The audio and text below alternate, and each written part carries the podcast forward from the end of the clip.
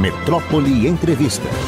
Eu estou recebendo aqui um querido amigo, eu sou admirador dele. Uma pessoa, rapaz, que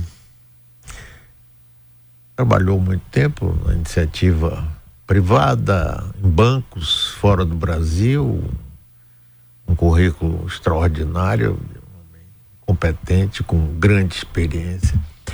E ele entrou é, como vice-presidente da Federação das Indústrias do Estado da Bahia.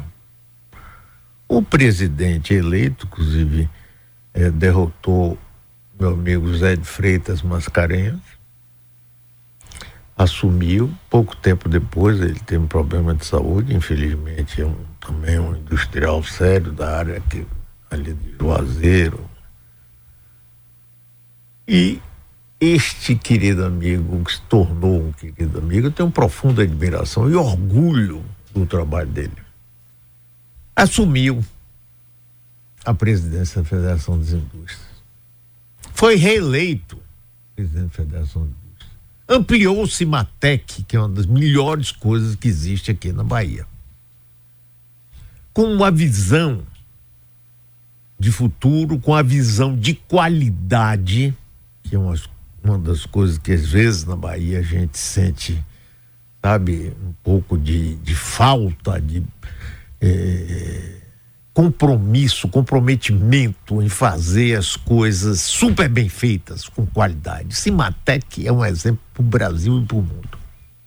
Pois bem, este cidadão foi eleito para alegria e orgulho nosso, todos os baianos e eu pessoalmente, presidente da Confederação Nacional das Indústrias pelos próximos quatro anos. Vai tomar posse na próxima semana. E eu recebo ele aqui mais uma vez, sempre com alegria, sempre com enorme prazer e com muita admiração. Ricardo Alban, parabéns, rapaz, você não sabe a alegria Sei. que você deu para mim, para os baianos, para Bahia, rapaz, a gente saber que vai ter você lá nessa função tão importante que nós estaremos super bem representados e você vai ajudar todos o Brasil e sua Bahia também. Como é que você está, meu amigo?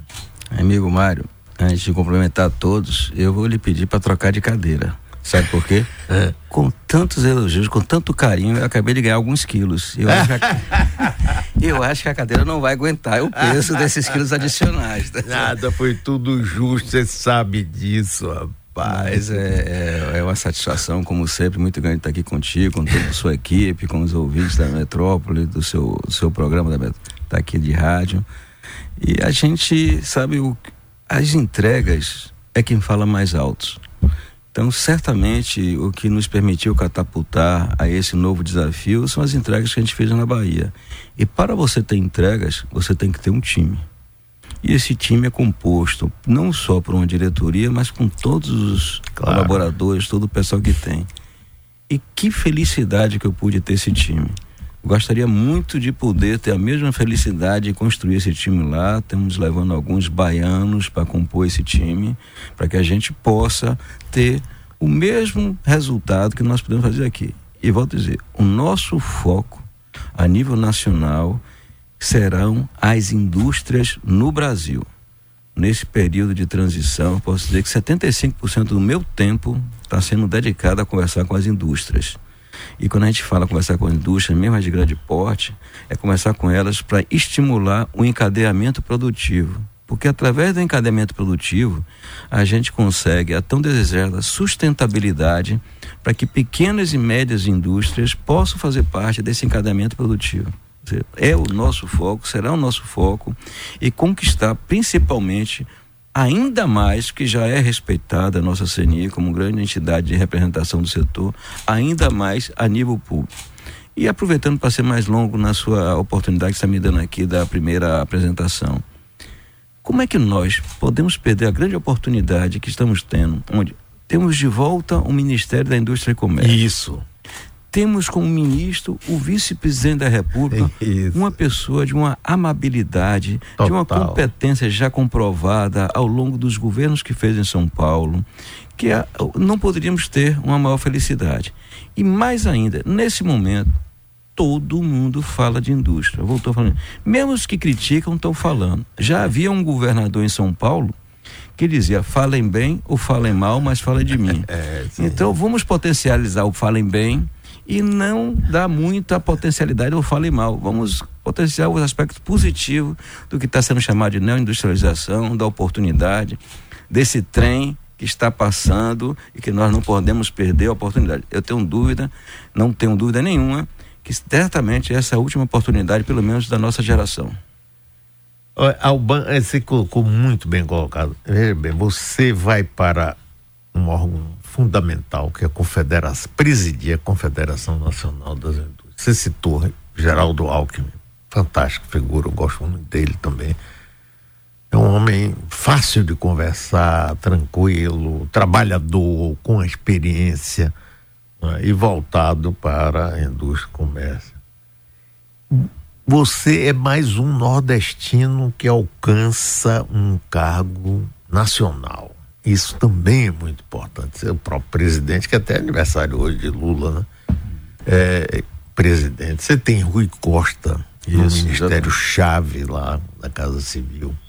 Fora outros ministros nordestinos, você tem Jacques Wagner aqui da Bahia, líder do Senado, e você agora lá na Confederação Nacional das Indústrias, pô, vai ter a visão nacional, o trabalho nacional, mas, claro, entendendo também essa parte do Nordeste que sempre foi mais sacrificada, tida, até hoje tem gente que diz, é o Nordeste, o Nordeste só faz ganhar a Bolsa Família, não é nada disso.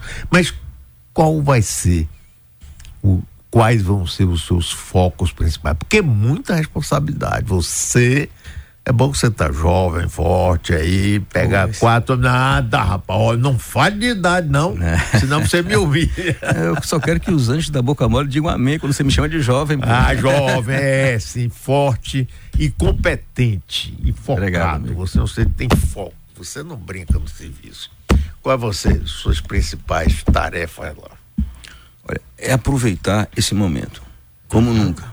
Nós nunca tivemos, como já diz, um presidente que aproveita para estender os nossos parabéns ao presidente Lula, com aniversariante hoje. Tivemos a oportunidade já que está com ele já umas três vezes, e é por isso nessas oportunidades, obviamente, amigos como o Rui Costa, como o governador Jerônimo, como o senador Wagner, que tem transmitido para ele, digamos assim, a nossa imagem e que tem dito publicamente o Lula, que já tem reconhecido que eu sou uma pessoa do diálogo e que eu tenho realmente o objetivo de defender as indústrias. E nós temos conversado bastante já, graças a Deus, já, tanto com o nosso ex-governador Rui Costa, como o nosso amigo Wagner e todos que podem ajudar a compor não só uma visão melhor da Bahia, do Nordeste e do Brasil. Eu sempre digo que não dá para tratar desiguais de forma igual. Isso. Senão você não mitiga a desigualdade. Então isso vai tornar sendo assertiva. Mas as nossas prioridades certamente é uma: não perder esse trem de oportunidades que nós estamos tendo agora. E como estávamos conversando anteriormente, precisamos entrar nesse trem eu só não digo pela porta da frente, porque senão a gente é atropelado, já que não tem porta da frente é trem. Mas certamente pela porta principal. É mais uma grande oportunidade que o mundo está tendo com essa movimentação das cadeias globais de, de, de, produção que são muito favoráveis a quem é um país amigável, a um país próximo, nós talvez não sejamos tão próximos do, do, do hemisfério norte, e de países com um potencial de energias limpas como o nosso. Então, nossa prioridade primeiro é o vulgarmente chamado de chão de fábrica. Nós queremos ser entendidos, identificados e realmente representados como uma instituição que fala pela indústria. E é por isso que eu disse no início que nós estamos muito próximos dele. Segundo, aproveitar todo esse momento para revigorar a manufatura no Brasil. Por que eu digo todo esse momento? Porque, de fato, a gente perdeu ao longo desse período a capacidade de competitividade com a manufatura internacional. Por que eu digo isso? Nós temos o, famigerado custo Brasil. Nesse custo Brasil, a gente costuma muito falar em carga tributária, falar em problema de logística, até mesmo de energia. Nós deveríamos ter uma, a energia, uma das energias mais baratas do mundo é o inverso, porque nós temos muitos penduricados que se associaram a custo de energia. Um grande exemplo hoje é que, na verdade, na verdade Itaipu acabou de ser amortizada em condições normais de temperatura e pressão, a tarifa de Itaipu deveria cair significativamente. Não aconteceu ainda. As maiores partes das hidrelétricas do Nordeste, que fazem parte de todo esse sistema da Cheste, já estão amortizadas. Então, é algo para se entender. Ela faz parte do. Mas tem algo também que é na cadeia de produção de toda a indústria e a manufatura termina sendo o final da cadeia, a indústria se caracteriza por uma cadeia longa, nós temos acúmulos não só de créditos, que a reforma tributária agora, espero que resolva esse problema, mas temos acúmulos de cargas financeiras. Você já imaginou o que é, Mário, que você começa com o algodão, que tem um agronegócio nosso que é orgulho para todos nós, para não ter nenhuma dúvida do nosso reconhecimento você tem que estocar matéria-prima, você tem que estocar produtos de intermediário, você tem muitas vezes que estocar o produto e comercializar. Isso carrega uma, um custo financeiro que é a realidade financeira do Brasil. Obviamente que o setor agronegócio tem umas condições até um pouquinho mais especiais. A partir daí, para você começar a agregar valor, você tem que agregar a fiação para transformar aquele algodão em fio. Você começa a agregar valor. Você vai ter que estocar o algodão, você vai ter que estocar produto intermediário, você vai ter que estocar o fio, você vai ter que financiar o comprador do fio. Você agregou aí mais uma cadeia enorme de juros. E os juros no Brasil não é brincadeira. Não só a Selic, o que bom que seria que nós só pagássemos Selic. Mas você tem a Selic e tem os spread bancários, que são os maiores do mundo. Olha quanto você está agregando aí, e isso é acumulativo mesmo. Isso não é uma compensação como tem em muitos casos de impostos. Você vai para o fio, você vai para a tecelagem. Na tecelagem você vai ter que comprar o fio, estocar o fio, fazer produto intermediário, estocar produto acabado, financiar cliente. Você já teve mais uma caída. Estou dando um simples exemplo. Da tecelagem, você vai ter que ir para a confecção. A confecção vai ter que comprar a tecelagem, vai ter que estocar a tecelagem, vai ter que produzir a tecelagem, vai ter que estocar produto acabado, vai ter que financiar seu cliente. Da confecção, você vai ter que ir para o comércio. Vai ser a mesma coisa. Olhe quantas etapas, um exemplo tão simples, nós temos de acúmulo de custo financeiro num país como esse. Isso é absurdamente pesado. É um exemplo simples que toda e qualquer pessoa, toda e qualquer pessoa consegue entender. Sim, claro. O que isso representa no final da cadeia, para agregar o preço final do produto. E produto, bem, não é a mesma coisa que serviço que às vezes você serve na sua, no seu limite geográfico um dentista vai atender naquela região geográfica, um médico, obviamente, mesmo com toda a virtualidade, vai atender dentro de uma região geográfica, e assim vários outros serviços, nem todos. Mas, bem, você compete com o mundo. O mundo não tem essa carga. O mundo não tem outros custos do Brasil. Qual é o único lugar? Você já se perguntou alguma vez, Mário, por que que nós, no Brasil, somos antítese do mundo? O que é antítese do mundo? Aqui no Brasil, quando se pensa em agregar valor, se agrega mais custo que valor. Está aí o exemplo citado. Em qualquer lugar do mundo você quer crescer, você quer melhorar. Você cresce melhor agregando valor. Ou de um serviço, ou é, se qualificando, é. ou até mesmo passando para um produto mais, mais elaborado.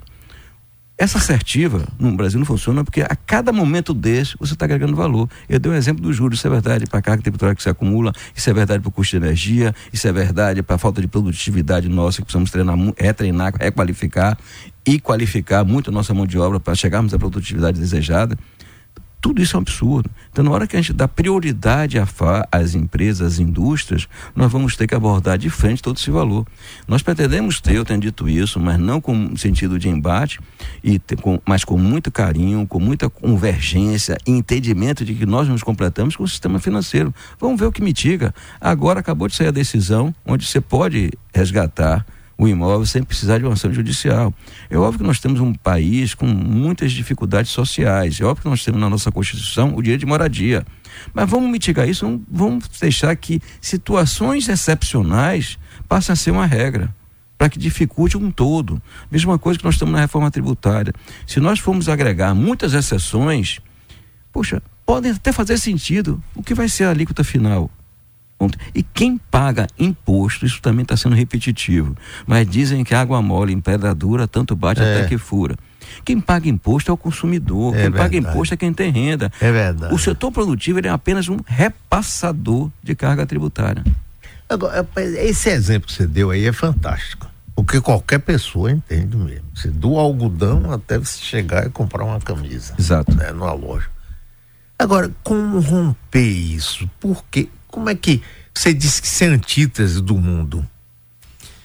Qual a origem disso? Assim, como é que isso estabeleceu? É o sistema financeiro sendo o grande é, jogador player, digamos assim, que se usa muito essa expressão, no, no, no, nas diretrizes econômicas de um país? Você acha? Pode ser isso? Eu acho que exista um problema cultural, eu não tenho dúvida. Mas o cultural não é só do cultural dos spreads bancários. O cultural também é daquele eterno medo da volta da cultural da inflação, de que nós possamos replicar. É. Mas também eu creio, e se me convencer ao contrário, estou todo aberto para ser convencido, de que o remédio foi um pouco exagerado. Uhum. Eu me lembro ainda no ano passado, eu converso com o Banco Central, quer dizer, talvez preferisse errar por, por exagero do que por pecar por, pela falta. Isso também é explicável, tá certo? Voltar agora de uma forma acelerada, ainda com o mundo conturbado do jeito que está, também tem que ter a prudência Sim. e a cautela. Sim. Mas tem que ter a determinação. Sim. Então, esse estamos falando de Selic.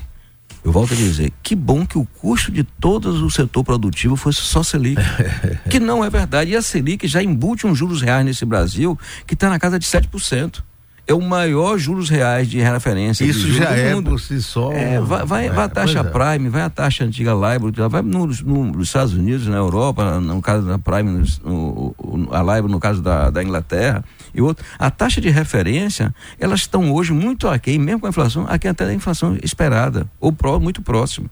Não com esse espera. E junto disso, espera, por questões também, quer seja de de talvez espaço de não ter uma certeza de uma jurisprudência de, de decisões no sistema financeiro. Quer seja, uma segurança jurídica, exato, você fala, né? Quer dizer, agora, isso a gente precisa discutir. O spread bancário dá para a gente discutir firmemente com os bancos no sentido de nos complementar. Afinal, banco, o conceito básico de banco, que eu digo que não, para não achar que nós estamos falando de embate, mas estamos falando de precisarmos encontrar soluções, é intermediação financeira banco no mundo inteiro é a intermediação financeira que garante a sustentabilidade, é. a longevidade Sim. do sistema financeiro. Claro. Então, hoje, a intermediação financeira com esse custo bancário, ela é quase que inviável.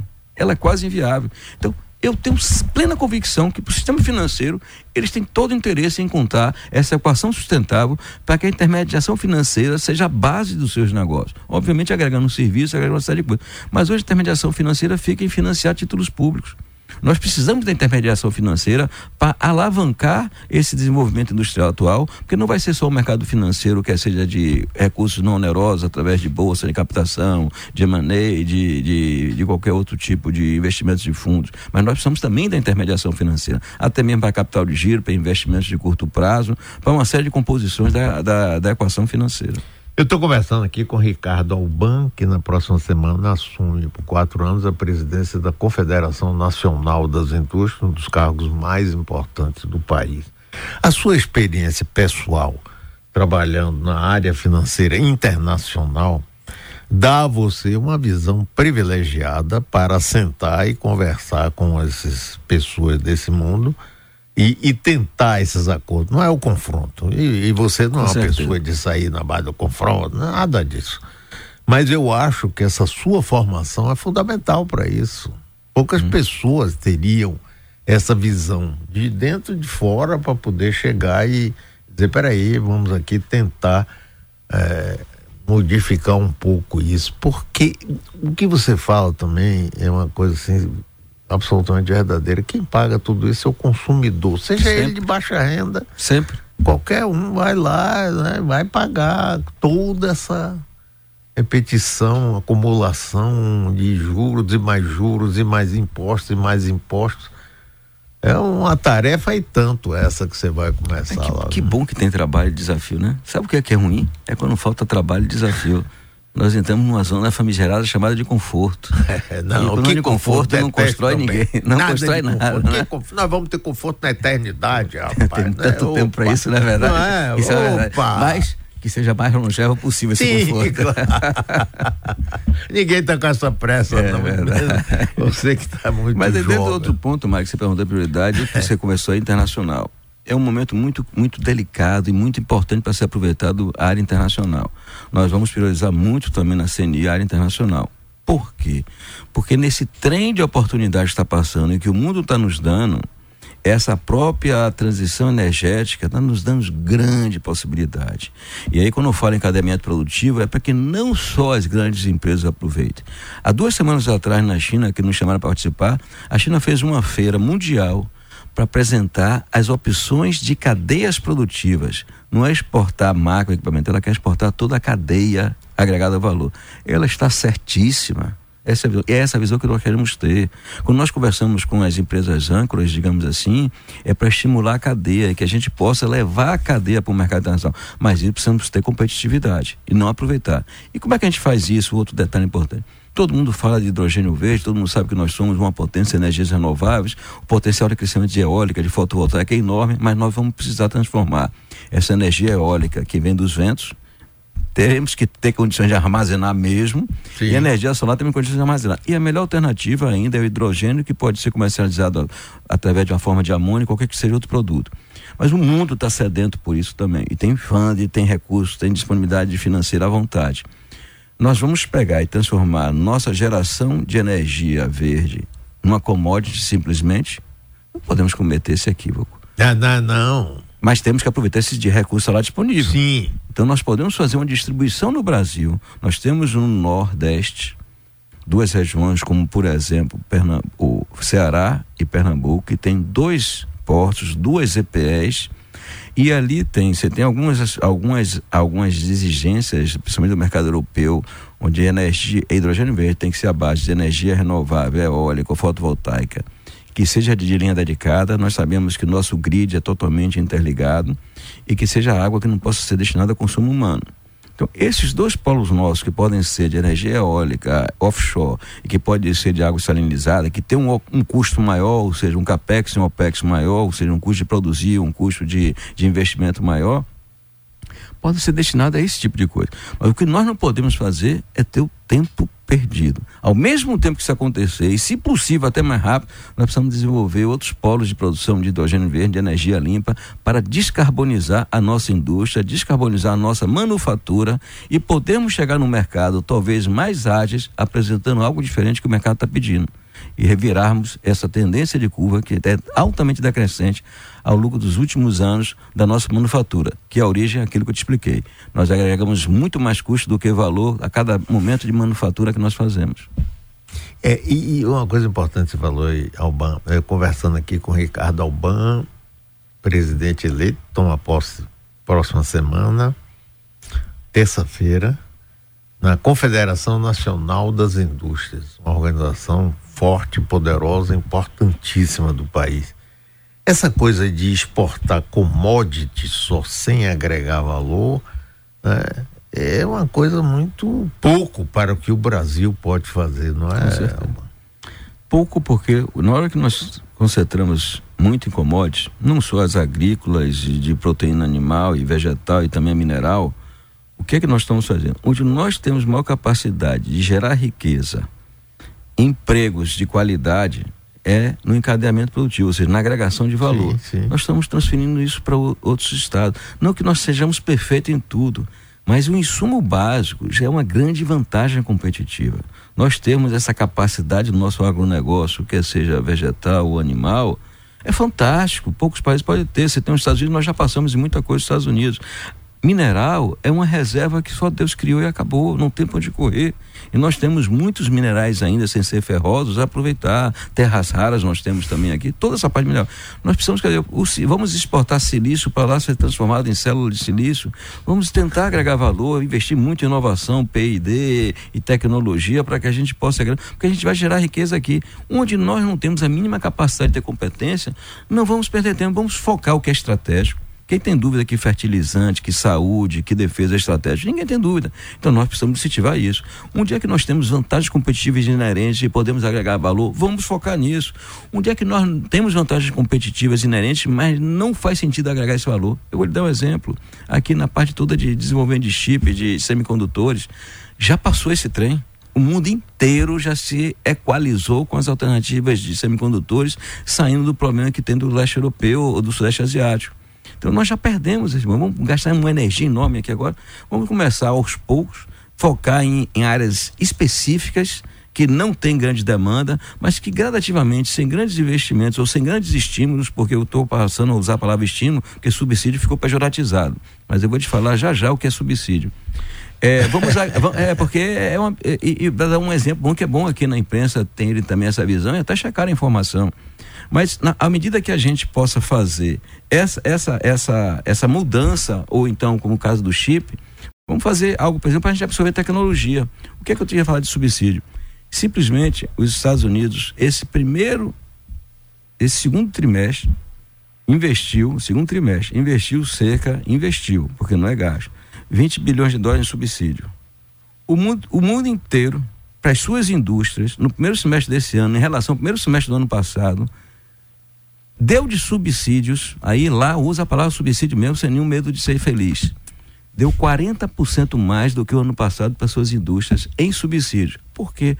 Para fazer o empoderamento da sua economia, para fazer o empoderamento da sua cadeia produtiva. O mundo está fazendo isso. Se nós já éramos deficitários, como é que nós vamos ficar a reboque?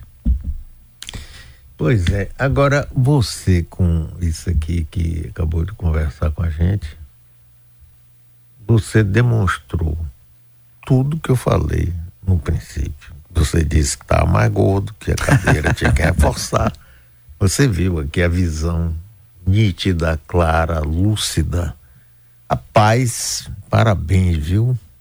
Eu tenho um orgulho enorme de estar ao seu lado, de ver esse crescimento seu, rapaz. Que coisa boa, Albão. Meus parabéns mesmo, minha admiração, Obrigado. todo sucesso eu e a gente mesmo. Vamos, mas vamos, pedir, vamos pedir a Bahia que continue fazendo com o bom baiano figa para que a gente continue sendo iluminado e possamos ter as entregas. Com tá certeza, tá vai, vai, vai. E a gente vai continuar junto, você sabe Tenho disso. certeza vamos acompanhar, disso. Né? Vou acompanhar você de perto. E fazendo as críticas construtivas necessárias. Sim, tá claro, se for necessário, sim. Muito obrigado ao banco. Eu que agradeço. Todo sucesso para você, viu? Eu agradeço, agradeço a todos, agradeço a Bahia, ao Nordeste, ao Brasil e tenho certeza que terão o melhor de mim. E sempre pensando na nossa Bahia, mas sabendo que não é só a Bahia, é o Nordeste Isso. e é o Brasil que precisa de todos nós. Grande Obrigado. Ricardo Alban, parabéns, que alegria. Vamos